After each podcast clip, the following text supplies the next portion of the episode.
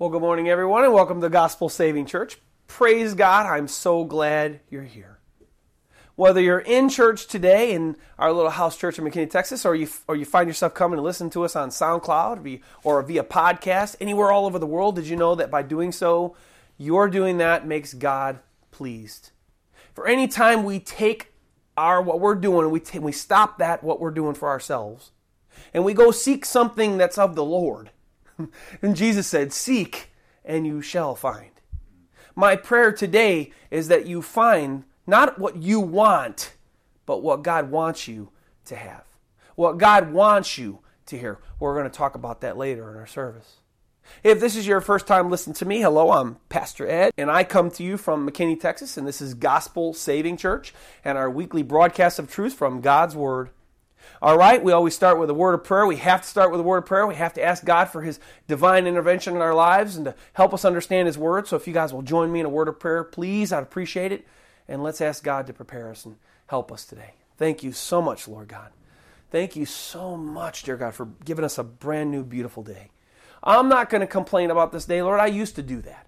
I used to wake up in the morning and think all the things I had to do and go, oh man, another day. Oh, I gotta do all this stuff. I, But now, Lord God, I realize it's a beautiful new day.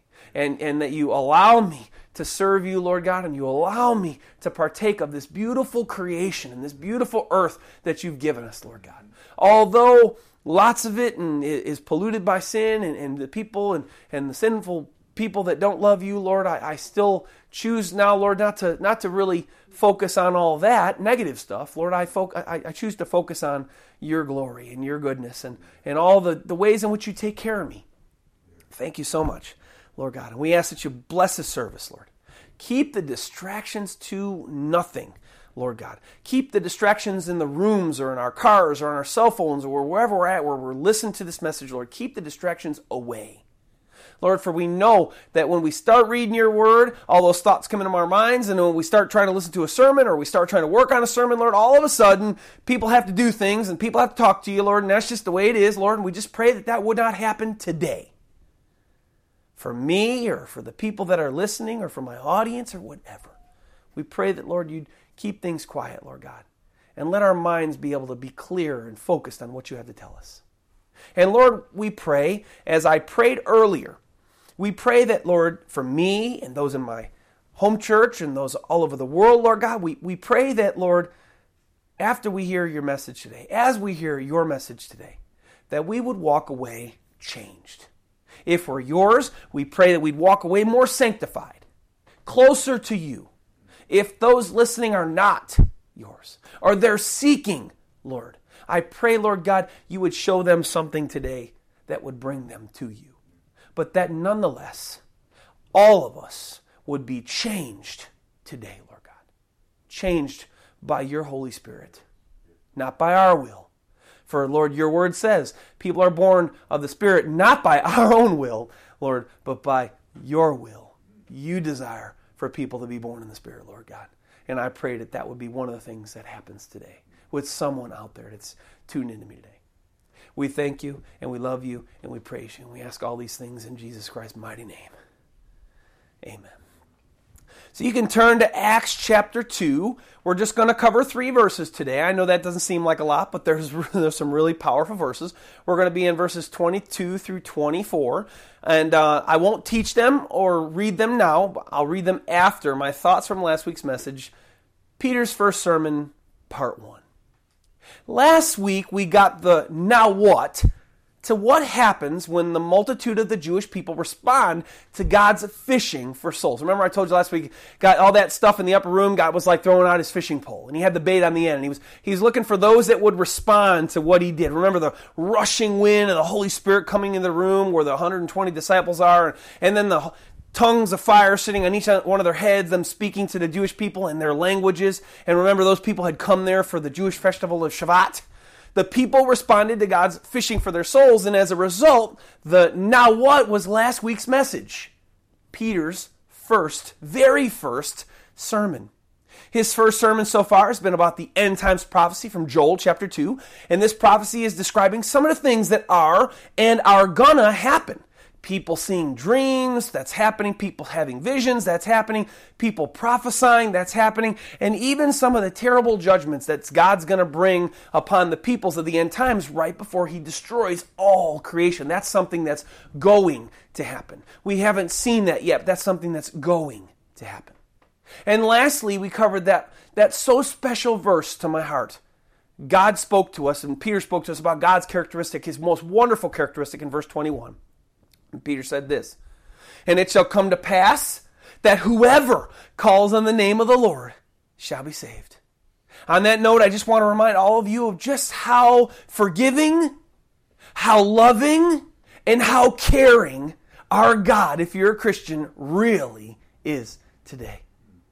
This verse shows us right after Peter and Joel were talking about just a couple of the many terrible judgments God's going to pour out on this world on, and its unrepentant sinners right before he destroys all creation, including earth. It, it shows us his great compassion and his great love and his great salvation that he wants to offer all mankind.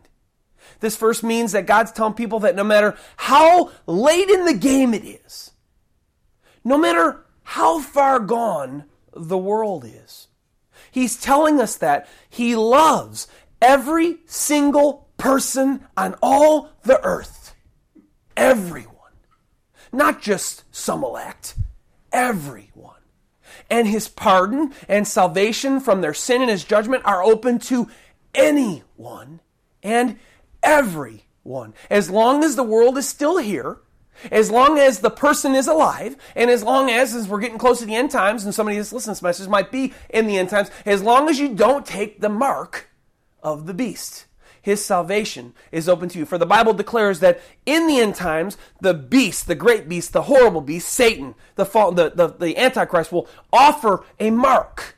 A mark where you, that you're not going to be able to buy or sell or so on and so forth. And if you take that mark, unfortunately, the Bible says that you are cut off from God forever. Your chance of salvation just went out the door completely. So be warned, please. If you're listening to this message and, and you're actually in this time, hey, watch out. Don't take that mark because then God's salvation is cut off from you.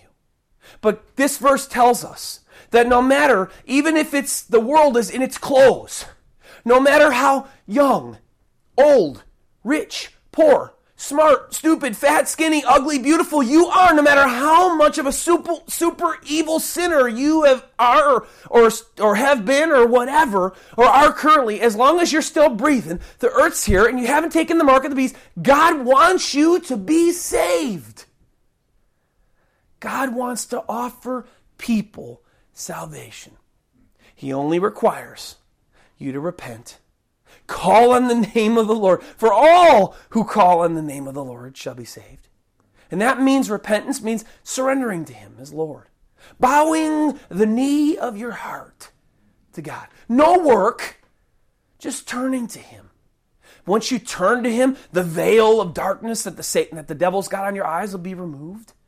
And then you could partake of God's Holy Spirit and you can be born again.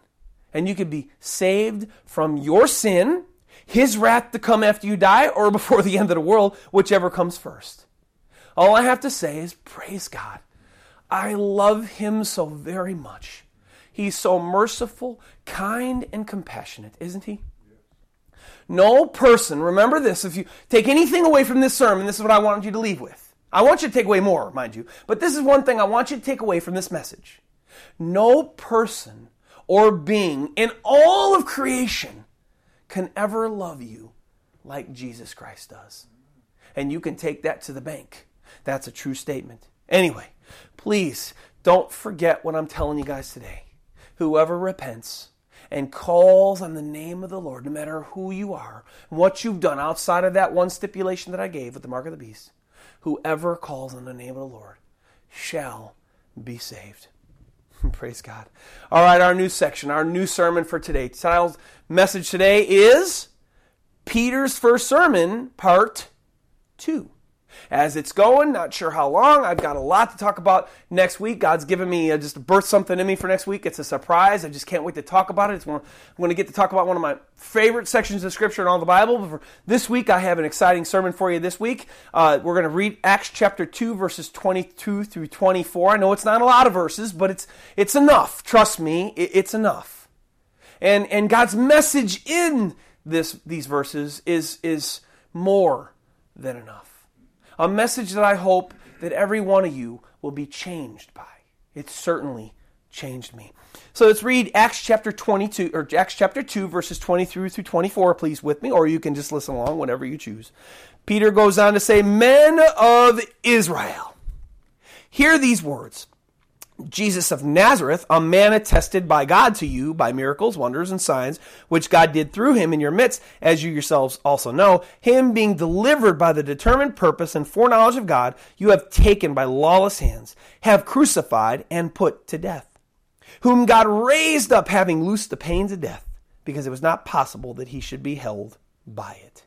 And that's it for today. And I, and I think, oh, Pastor Ed, how could you formulate? I usually speak for about an hour. How are you going to formulate a whole message on just those verses? Well, you'll just have to wait and see. So God did the work to get people's attention. Remember, Pre- Peter preaches his first sermon, and in the first part of his sermon, he quotes Joel chapter 2 of the end times. He did this, remember, to tell the people below what was happening in the second floor. Remember, there were some scoffers there. You always got those scoffers. There were some scoffers there, some, some critics. Oh, these are just full of new wine. And he did this to tell them, hey guys, these guys aren't drunk as you suppose. These guys are having what's, they're having, having happened to them what God spoke about like a thousand years ago through Joel. Hey, the, the Holy Spirit's going to be poured out upon all mankind, and, and men shall prophesy and dream dreams. And, and this is what Peter's thrust was to them, talking to them, hey, what you just heard today, guys, is not some drunk guys in an upper room, but it's rather, it's God's fulfillment of his promise through Joel chapter 2. So now that Peter has described what's happening there up, up in the upper uh, uh second floor apartment with this 120 dedicated disciples. Look at what he says there in verse 2. I'm just going to talk on it as I go, as, as I'm led, as God leads me. And then you guys can, you know, we're just going to break at certain points and I'm going to go off on different things that God's told me to say. He starts out there in verse 2 and he addresses his audience once again, those whom his message was for at this time, men of Israel. Remember later on, the disciples realize hey, wait, the, the message is not just for Israel, it's for all peoples as God starts saving Gentiles. But at this time right now, Peter says, men of Israel. It shows us right there who the message was for right now. Hear these words, he says. Listen up, guys. I've got something to say. And I'll say from what, because I know what he said, I've got something important to tell you, right? Because he did. He had some very important uh, news for these people. Jesus of Nazareth, he goes on to say, who his whole sermon and the whole event that his audience had just heard up in this room was all about. Why did he say Jesus of Nazareth? Why didn't he say Jesus the Christ? Jesus the Son of God? Well, he didn't say Jesus, all those different titles of Jesus because this is how they knew of Jesus. They knew of Jesus as Jesus of Nazareth. Remember, he grew up in Nazareth. He was born in Bethlehem, but he grew up in Nazareth. And also, they didn't believe that he was the Christ either. So he was just kind of referencing Jesus, says, Hey, the guy, remember that guy, Jesus of Nazareth. I know you guys didn't believe in him as the Christ, but you remember the guy, right? You called him Jesus of Nazareth. But Peter goes on to describe the Jesus he is talking about more because he had to, you see. For even today, what do we have? We have a world full of not the same Jesus of the Bible. You got the Jesus of the Mormon church. You got the Jesus of Islam. You got the Jesus of Jehovah Witnesses. And all these are different Jesuses. In fact, most Americans, in case you didn't notice, worship a different Jesus. Really, Mormons, Mormons believe, they wouldn't tell you this until you're into the religion, but Mormons believe that Jesus is Satan's brother. Hard enough to believe that that is, but yes, Mormons believe that Jesus Christ is Satan's brother. Well, most Americans really worship Satan, but they call him Jesus because they worship the gods, the false gods of money, TVs, cars, all this different knowledge. But that's not the Jesus Christ of the Bible. So Peter here feels he has to go on and he has to tell them, hey, I'm going to describe to you the Jesus of Nazareth that you knew, but I'm going to tell him, I'm going to tell you more about him. I'm going to tell you who he really was. Getting back, Jesus says next of this Jesus of Nazareth that he was referring to a man attested. And this is the first thing.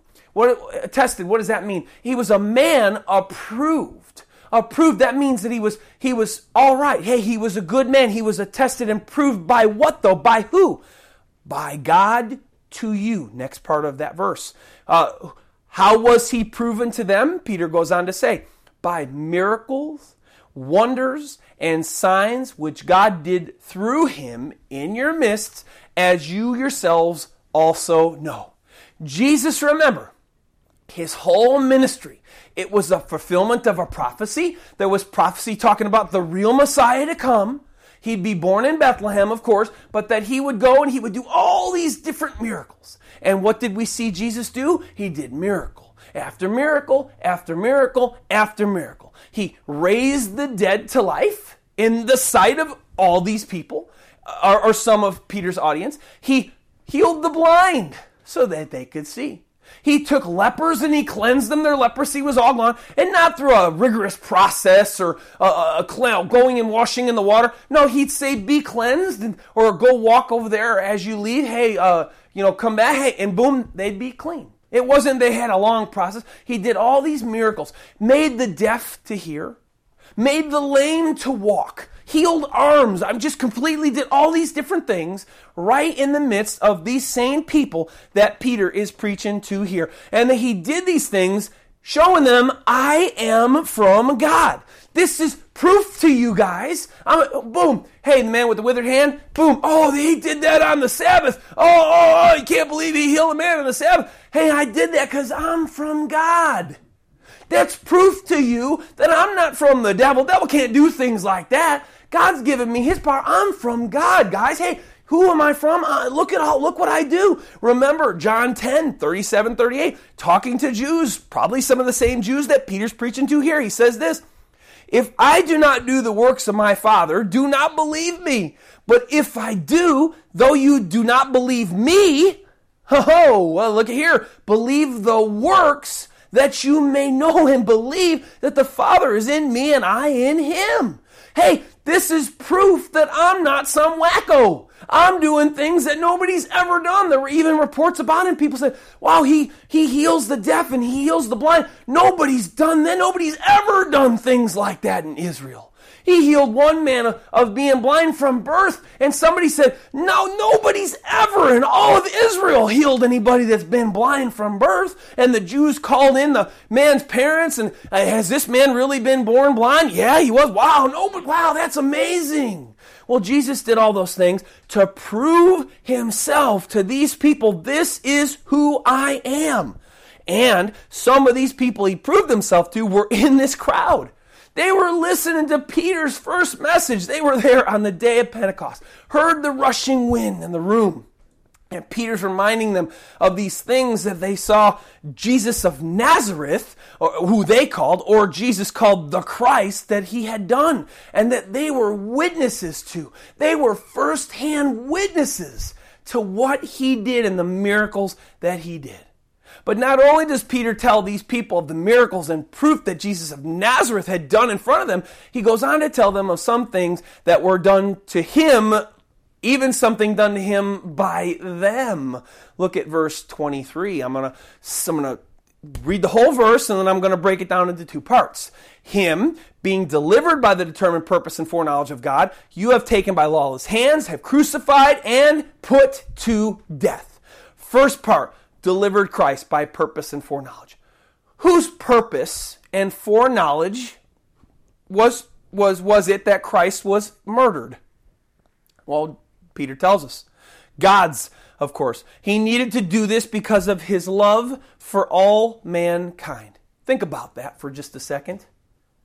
God purposely purposed the death of Jesus Christ. To his foreknowledge, he told us of what he was going to do way back in case you didn't even know all the way to Genesis 3:15.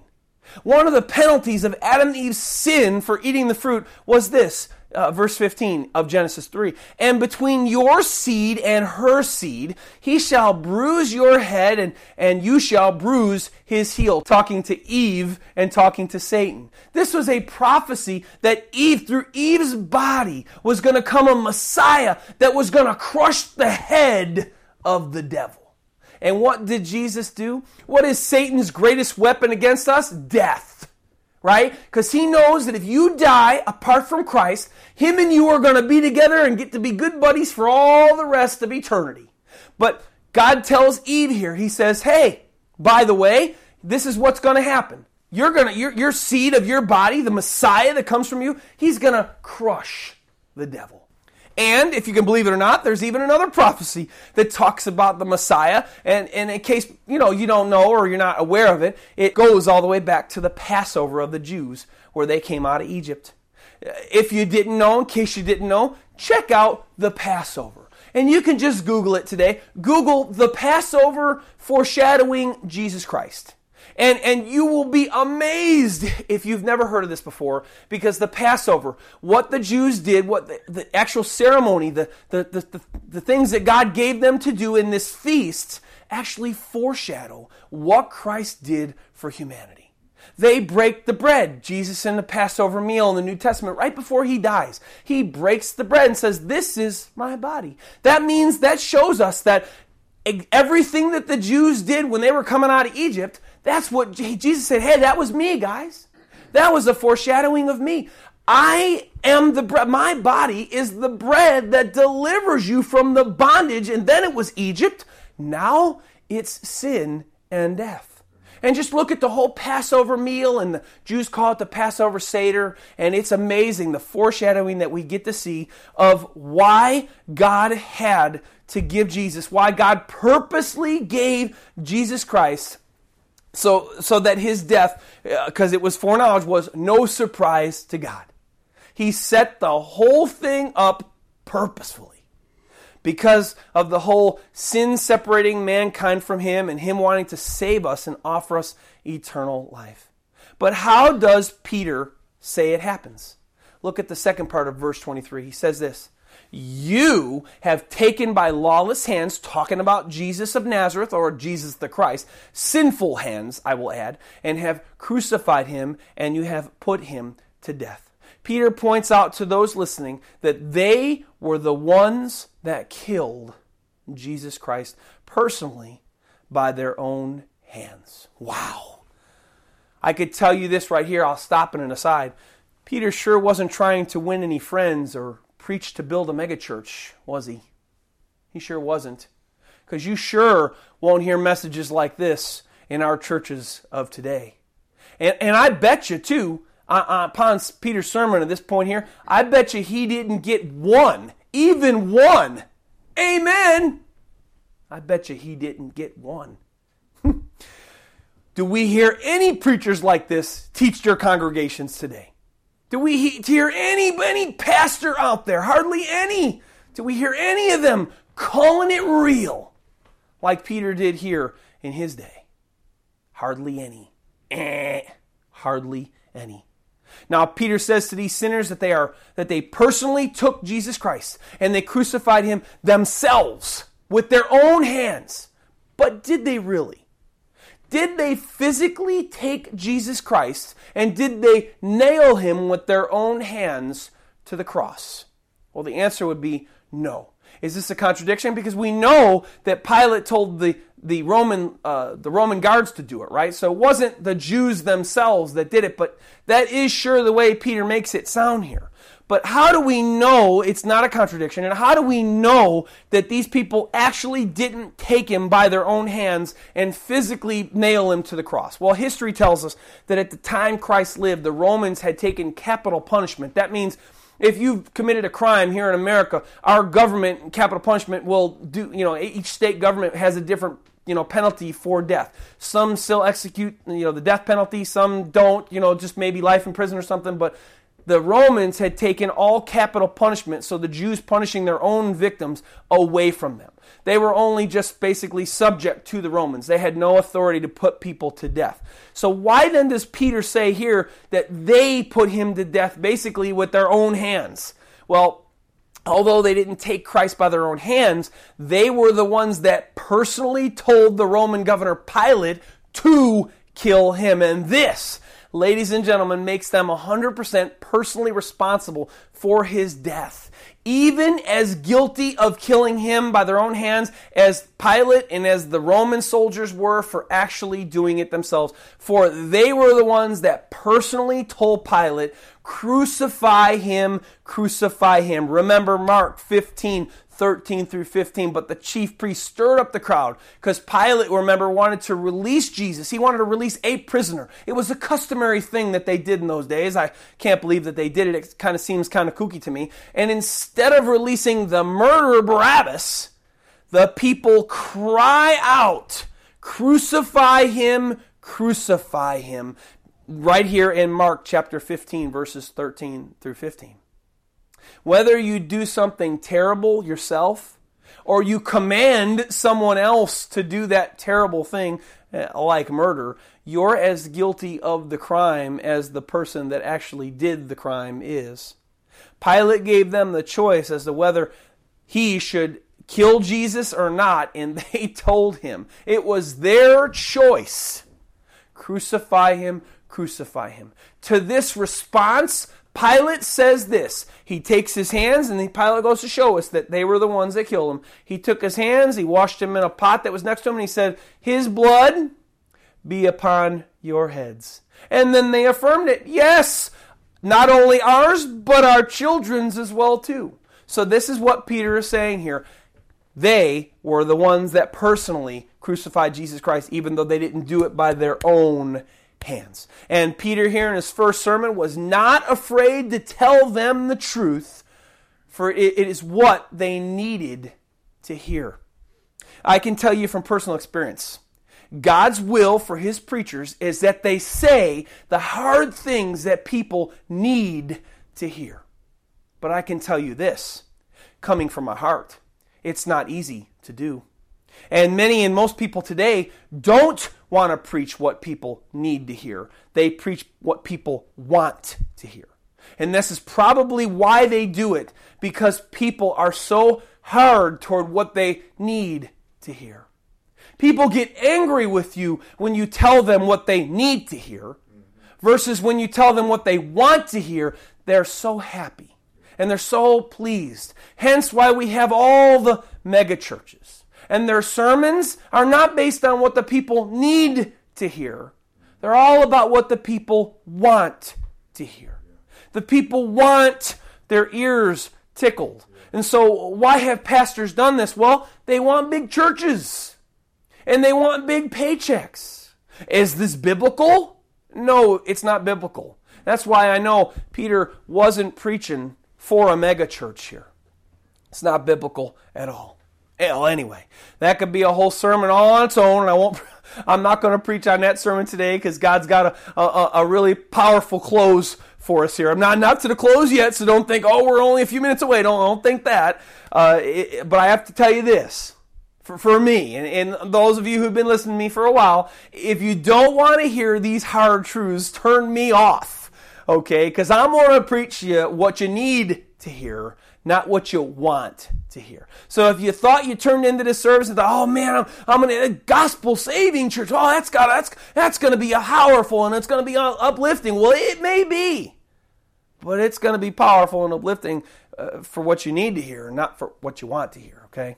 Let's continue the sermon, shall we? Look at what Peter says next of this Jesus of Nazareth, Jesus Christ, God's only begotten Son. Look at our last verse, verse 24 he goes on to say, okay, so now he died, but he goes on to say, this Jesus Christ of Nazareth, this Jesus Christ whom God raised up, having loosed the pains of death, because it was not possible that he should be held by it. He goes on to tell them the great victory of Christ, the great victory of the cross, the resurrection of Jesus Christ, where not only was he put to death, the Bible tells us he had to be put to death for the sins of mankind, for the sins of humanity, for those sins separate us from God.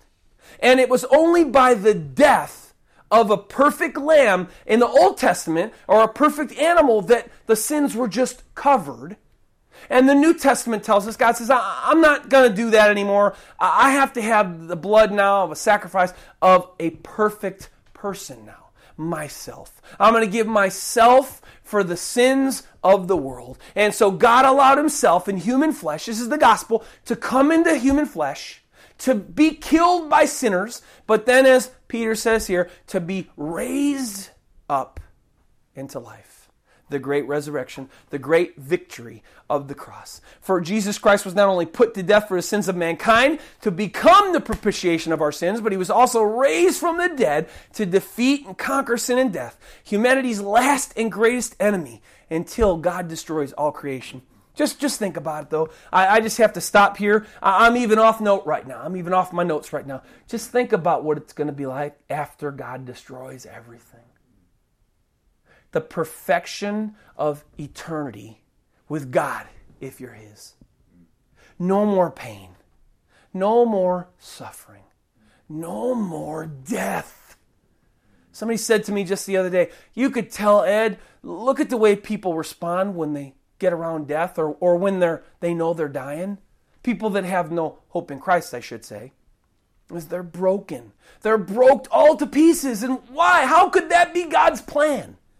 We know that wasn't God's plan because death separates us. Death is a separation. It's destruction. And we leave our loved ones and we leave our families and we and we go off and then they miss us and that's not God's plan. That was not the way God created things. God created things, if you go back to Genesis, and after all of creation, God says it three times. He says, first, He said, and God looked at everything and said, it was good.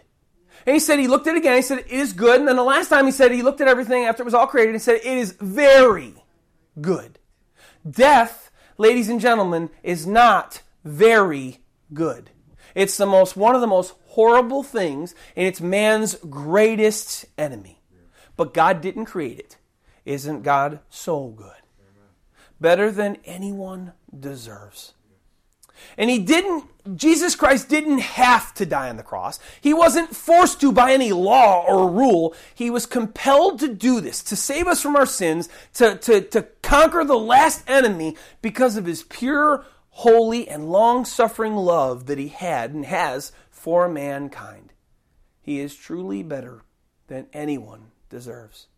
Basically, here, as I just said, Peter gives us the abridged version of the gospel. In a nutshell, Peter says to them here, and I'll say it to you here, exactly what Paul says in 1 Corinthians 15 1 through 4. Paul says, Moreover, brethren, I declare to you the gospel which I preached to you which also you received and in which you and in which you stand by which also eh, but by which also you are saved if you hold fast that word which I preached to you if notice that word there if you hold fast that word I preached to you unless you believed in vain for I delivered to you first of all that which I also received that Christ died for our sins according to the scripture and that he was buried and that he rose again the third day according to Scripture.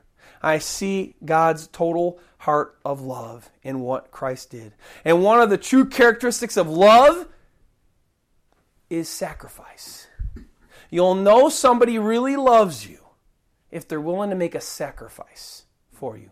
Sacrifice is the true, is the truest form of love. And Jesus Christ sacrificed everything by coming to this sin filled, pollution filled world full of hateful people, the same hateful people that Peter's talking to right now. He gave up his literal perfect throne room in heaven to come to earth to be crucified by the same sinners that he was trying to save. Wow. These same people here Peter preached to were literally the ones that killed Christ Jesus himself, and they're the same people who didn't change much to this point as they accuse, remember, the Christ following disciples of being drunk. They're up there seeking God. I'm sure their prayers were heard. Uh, you know, they didn't have AC back then. So as they were praying and as they were crying out to God, I'm sure the people were down below and I'm sure they were listening. And I, you know, ah, kooky Galileans, right, with that with that kind of mouth that was, you know, that, that language that was kind of so, ah, we don't even like that language. I'm sure they heard him praying. And yet they accuse these same people that are seeking God of being drunk at 8 to 9 o'clock in the morning. The, the people hadn't changed, but God was like, you know what? I came to save these people. Because you know what baffles me the most? These same people that killed Christ, literally, were the first ones that God preached to to try to save. Isn't that a heart of love? Isn't that a heart of love? These people here that Peter was preaching to were so godless. Yet remember, we find them here in Jerusalem trying to celebrate the Jewish uh, festival of Shavuot right? They celebrated, it reminds me a lot of today. As I was writing this last little section here, it reminded me a lot of what people do today. Think of the people today and think of those people then. These people celebrated the good festivals and feasts, the good things that God gives mankind. Yeah. The good and delicious food hamburgers, cheeseburgers, pizza, yeah. hot dogs. Oh my goodness, they're all so delicious. And these people here did the same thing. They celebrated the good festivals and good feasts that God laid out for them to celebrate because God had times of the year. I mean, every year that they were supposed to do have these feasts. And it was all a feast of coming together. All a feast of eating his good food and celebrating all the things that he gave. And yet, they didn't even love the God who laid them out for them. And so much did they not love him that they went so far as to kill his only begotten son, Jesus Christ of Nazareth, Wow. How sad is that? And don't people do that today? They breathe God's good air. They eat God's good food. They enjoy all the wonderful blessings that God has given us in this earth. And yet, what do they do? They blaspheme Him with their mouths. They worship the false gods of TV and money and things. And yet, God still has me up here preaching to them, you, if you're one of them, or if you used to be one of them. Yet God has his preachers out there calling out to those same people hey, turn to me. But now, as bad as these people were of Peter's day that he was preaching to, and as bad as they were for literally taking Christ, although they didn't do it with their own hands, they did good enough because they could have released him. Pilate gave them the authority, Pilate gave them the power as bad as they are, and as hard on them as we could be on them, think, oh man, they killed Jesus. Oh, rotten people. Well, here, here comes one of those hard things that I have to preach on, as I mentioned earlier, that are not so easy to preach on, and one of those things that people really don't want to hear. You're probably not going to want to hear what I'm going to tell you next. What is this hard and difficult thing that I must say in perspective of what Peter tells these murderers and why we can't be so hard on them? Uh, here's why. Did you know that these evil people are not the only ones that are to be blamed for the death of Jesus Christ? They're not the only ones that are responsible for his death. Who is then? You, Pastor Ed, I mean, they, they told Pilate, kill him, kill him, crucify him. Who else? Mean, they, they're the only ones, right? Not quite. Who else is responsible for his death? Did you know that every single person who's ever lived, including you and me, did you know that we're responsible for his death as well too? Yes, that's right. Even you and me. Why? How can this be? You say, Hi, Pastor Ed, you're wrong. How can I be responsible? I'm not responsible for the death of Jesus Christ. Those guys did. Uh, you're, you're, you're, that's silly. That's ridiculous. Why? Here's why. Because we've all sinned and we've all broken God's laws. And I don't care how much of a perfect Christian you may be, you still sin once in a while too. So the definition of a sinner is one who commits, not practices, one who commits sin. And if you commit sin, even if you only sinned once last week and once this week, well, you're still committing sin, which means, in earthly perspective, you're still a sinner. You may be perfected in Christ, but how is on this earth the definition of a sinner is one who commits sin. So we are the ones also that crucified Christ. How does this make us guilty, uh, guilty of crucifying Jesus Christ and putting him to death? Because Jesus was put to death to pay for the sins of all mankind. Listen, not just of his day, but before his day and after his day. All the way till the end of time. Which means that our sin put him on the cross and even the thought of our sin. Since God knows the end from the beginning, He knows that people will never stop sinning. And all of mankind's sins, including yours and mine, kept Jesus Christ on that cross. Our sins kept him there, which means that we're just as guilty as the people that put Jesus Christ to death that day. Peter could have just as very well preached this first part of his sermon to us, just as he did to those of his day, because we're all guilty of the murder of Jesus Christ. What do murderers deserve according to the law? What is the punishment? What is supposed to what is supposed to be the capital punishment for a murderer? Bible tells us really it's the death penalty. That's the way it should be in our world. That's changed in some areas, but it should be if you kill somebody, you should be put to death for you killed that person. So, us being all murderers and killing Christ because of our sin, what do we deserve? We deserve to die. And because Jesus Christ was God and the spiritual, we also deserve spiritual condemnation or an eternity in hell forever as well. What? Even though we deserve these righteous judgments against us. That's not what God desires for us. I told you, He's so good. The law says we're guilty. The law says that we deserve death. The law says because of our sin, we ought to go to hell. But God's word says that He desires none perish. The first part of 2 Peter 3 9.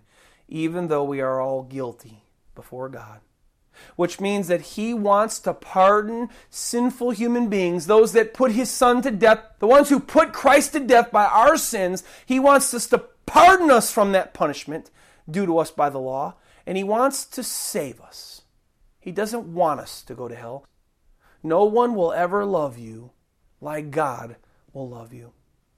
But now, just because God loves everyone, and desires everyone to be pardoned of their sins, does that make everyone automatically have his pardon? The answer is no. Sadly, the answer is no. Bible says that we have to respond to what Christ has done for us.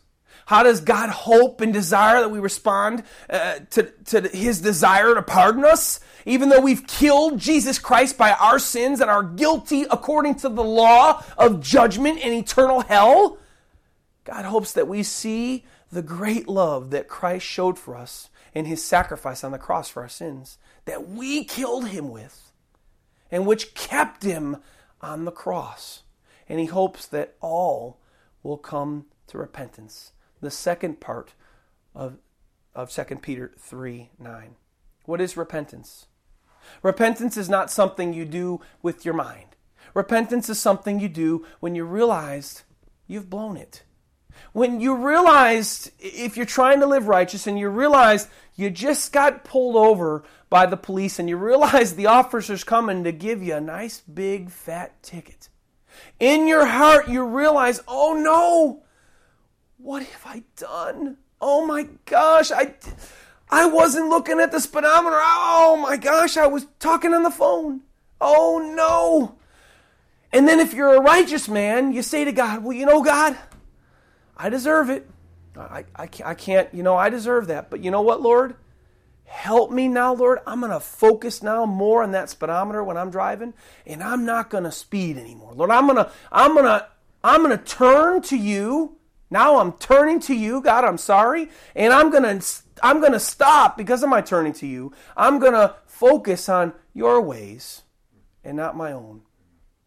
God wants you to repent. He wants all to come to repentance, turning to Him, surrendering to Him, committing yourself to Him in a belief exactly like you would in marriage. It's a, it's a heart commitment, is repentance. It's, it's, it's, it's a total change of mind towards God. Not just a mental, oh, well, I guess I sinned. Oh, well, God's going to forgive me. No, that's not repentance. Repentance is not just ahead belief. Are you in need of this step of commitment belief to Christ today? Christ had the power to come down off of that cross and save himself at any time. Or he could have called his holy angels to come and rescue him at any point. But he didn't because of our sin, for they kept him there. What you did, eh, that, that outburst of wrath that you had the other day, that looking at a woman to lust after her the other day, that foul mouth that you just spoke with the other day, those sins caused Christ to go to the cross and kept him on the cross. Because those sins will send you to hell. Those sins separate you from God. So, what does his sacrifice mean to you today? What does God's pardon for your sin you killed Jesus Christ with, which you deserve hell and death and condemnation for according to the righteous law, what does that mean to you? What does his righteous sacrifice mean to you? God is so good, and no one will ever love you like Him. Would you please, if you're not there, if you haven't turned to Him, or maybe you turned to Him and you've turned away from Him. Maybe you were once on fire for God, but now you've let the world creep in. Now maybe you've let sin back into your life. Now maybe you find yourself, well, you know, I, I go, go to church, but yeah, I, really, I don't live for God.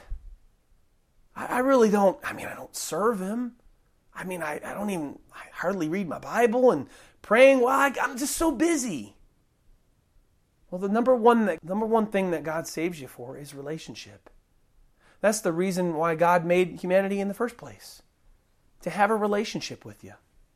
And if you've lost that relationship, or if you've backslid into sin, and you once were with Him, would you please today take this step and turn your heart back to God? Fall on your knees again. Repent. Turn back unto the Lord. And then, once you've repented, then God will help you cleanse all your ways. But will you turn back to Him so that He can make you right before Him again? Or would you turn to Him for the first time today? so that he can cleanse you by the righteous blood of Jesus Christ. Please. Have you today examined his great love in the face of your great shame and guilt and, and sin that literally kill Christ? And have you taken that step of repentance already and are still remaining there to date? You haven't wavered. You, you got saved and you love Jesus to this day, just like when you first got saved. Well, praise God, I hope that's you. If you have, then please don't take his great grace for granted and live a life like this.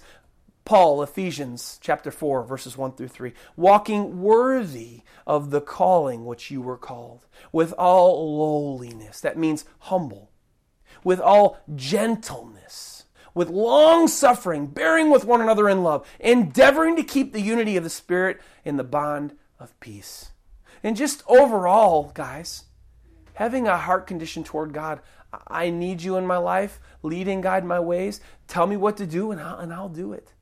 I, I just love you so much, Lord. Continue on that path, please. But please, ladies and gentlemen, today, the news we receive from Peter, the reality of what our sin cost Christ, and what we deserve by the righteous law, and the great love of Christ showed us, in, in spite of it all, this should leave you changed That's my prayer today, is that you be left changed by what you heard today. We all deserve death in hell. Bible says there's not one righteous, no, not one. And the fact that Jesus Christ came and gave his precious blood for your sin and mine, that should make a difference in our lives. That should start making a difference in your life, and I hope it will. It's left me changed, and I hope it's left you changed, or it'll leave you changed too. Think about what I said, please. Let God into your life now if you haven't, and let God more into your life if you already have. Let's pray. Thank you so much, Lord God, for your word. Thank you so much, Lord God, um, for the sobering fact, Lord God, that we're all guilty of the death of Christ. As righteous as maybe those of us that have, you know, come to you are, Lord, as righteous as sometimes as we may feel, Lord, I, I pray you help us to remember we still sin. And our sin sent you to the cross and our sin kept you on that cross. Had you come down to save the life that you had then, all our eternal lives would, would have been lost. wow. But you didn't. You stayed there. And what kept you there? Your love. Your sacrificial love. I pray today, right now, Lord God, for those that are listening. If they haven't, made that decision, or, or if they made that decision but they've fallen off the, the path. I pray, Lord God, the news of your great love in the face of their great shame turn them back to you or, or turn, you, turn them to you for the first time. Please, God, let your great love sink in.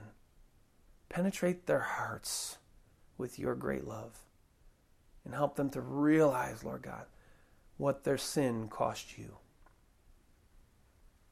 Please, Lord God, bring them to their knees. And those of us that are yours, Lord, I pray that what Peter said today would be a reminder to us, Lord, to because of what you've done for us, Lord, that we would walk worthy of the calling of which you have called us with.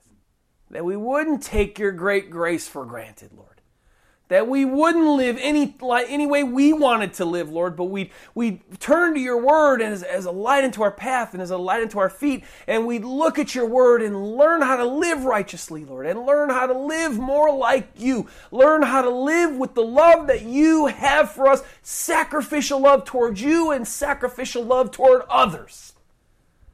Sanctify us more, God. Sanctify us more. Help us, Lord to become more like you and to represent you more in this world. Thank you, Lord God. And we ask all these things in the precious name of your only begotten Son, Jesus Christ. Amen.